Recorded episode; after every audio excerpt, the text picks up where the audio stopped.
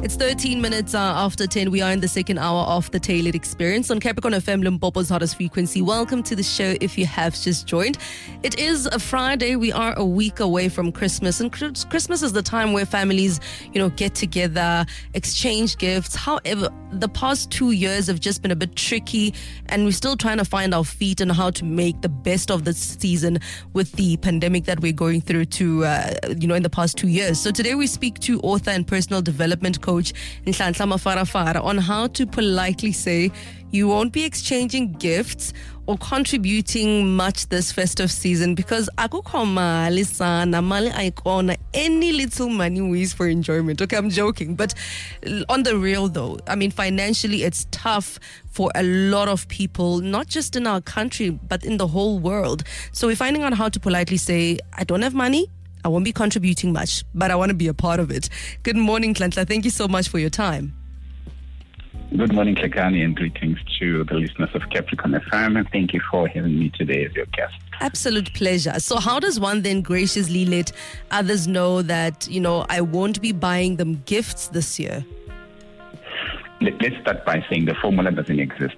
Okay. But the formula that the formula that really exists it's the culture of how do we talk about money as families or as mm. friends. Mm. Because the difficulty about talking about money is that money reveals who we are. It reveals our values, what we represent, and how those values in turn uh, motivate us. Yeah. So if I come from a family or a society or a social cycle that doesn't talk about money or that has represented gifts in terms of the expensive value, how much money did you spend for mm. my gift? It becomes difficult now when I'm in a situation where the pandemic, the pandemic has hit me and I'm unable to buy a gift because gift has to be given meaning. Gift is not the price, it's the sentimental value that I, as the one who's giving the veil, the, the gift, the gift to you, feels about it because it comes from the heart. Mm. So the how part comes from the culture that we've created in the family where when we talk about money, others may feel excluded because they earn less and others may feel more invited because they have more and they're capable to buy a bigger gift.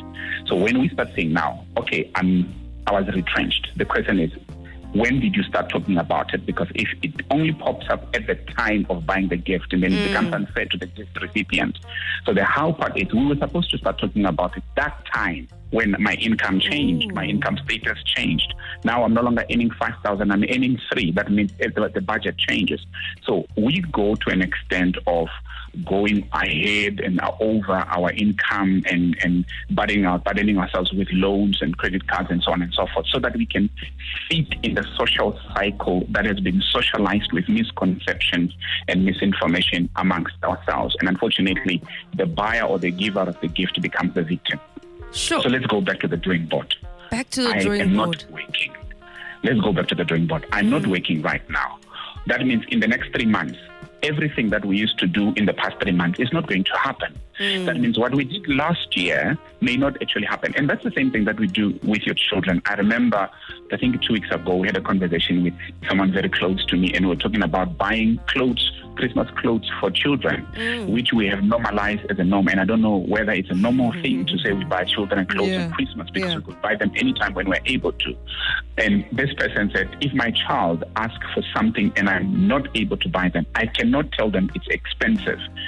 That's the same with all my family members. If I tell them it's expensive, it means I'm unable, then I'm, I'm, I'm weaker in terms of financial affordability. But I tell them it's not important at this moment for us as a family. Mm. So you include that conversation with the children so that children know that certain foods, certain clothes, and certain items are not available in the house because we have money. They are available because they are important at a particular given moment. And it's the same with our friends. I am able to buy you a gift because you are important. I am not able to buy a gift not because you are less important this year, but because what enables me to afford the gift is not there at mm. this moment. And this is the reality that I'm facing. But the culture is what we deal with, not the gift itself. Sure.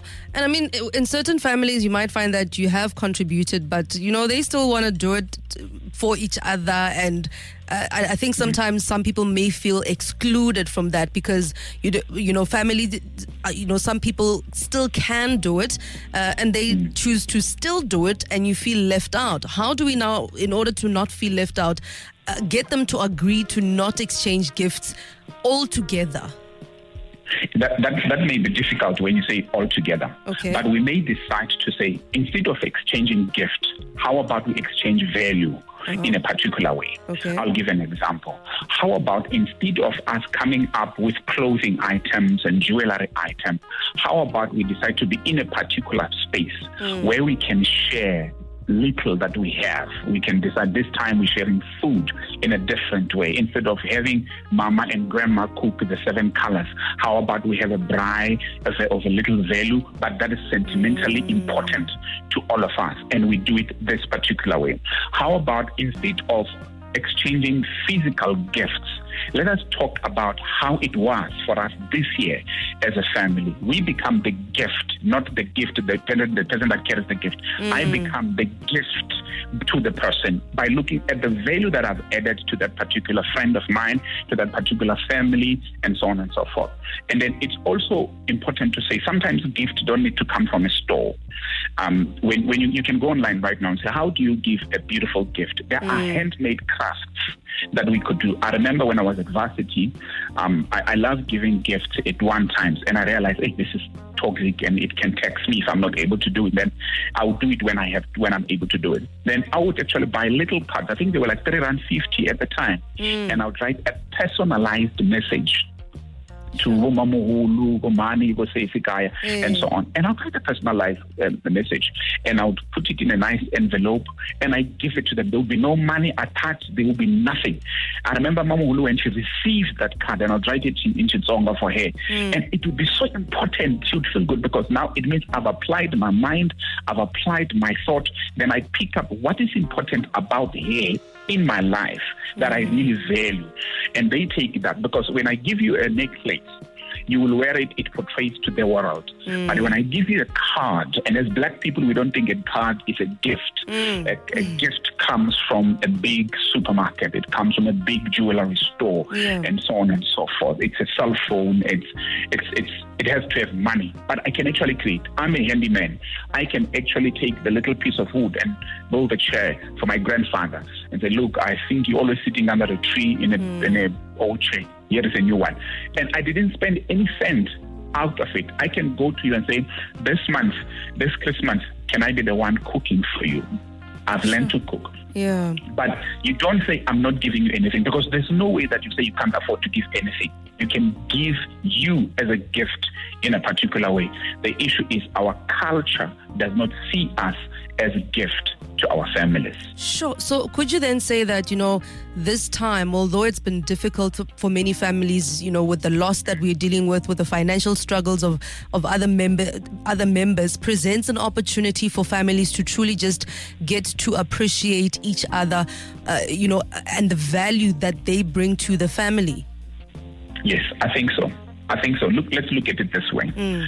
In 2021, a lot of families lost their loved ones. Yeah. But they remained with other loved ones. Mm. Could it be a moment to say, those of us who have lost our loved ones, let's go back and use it as memory to remember that person that we've lost?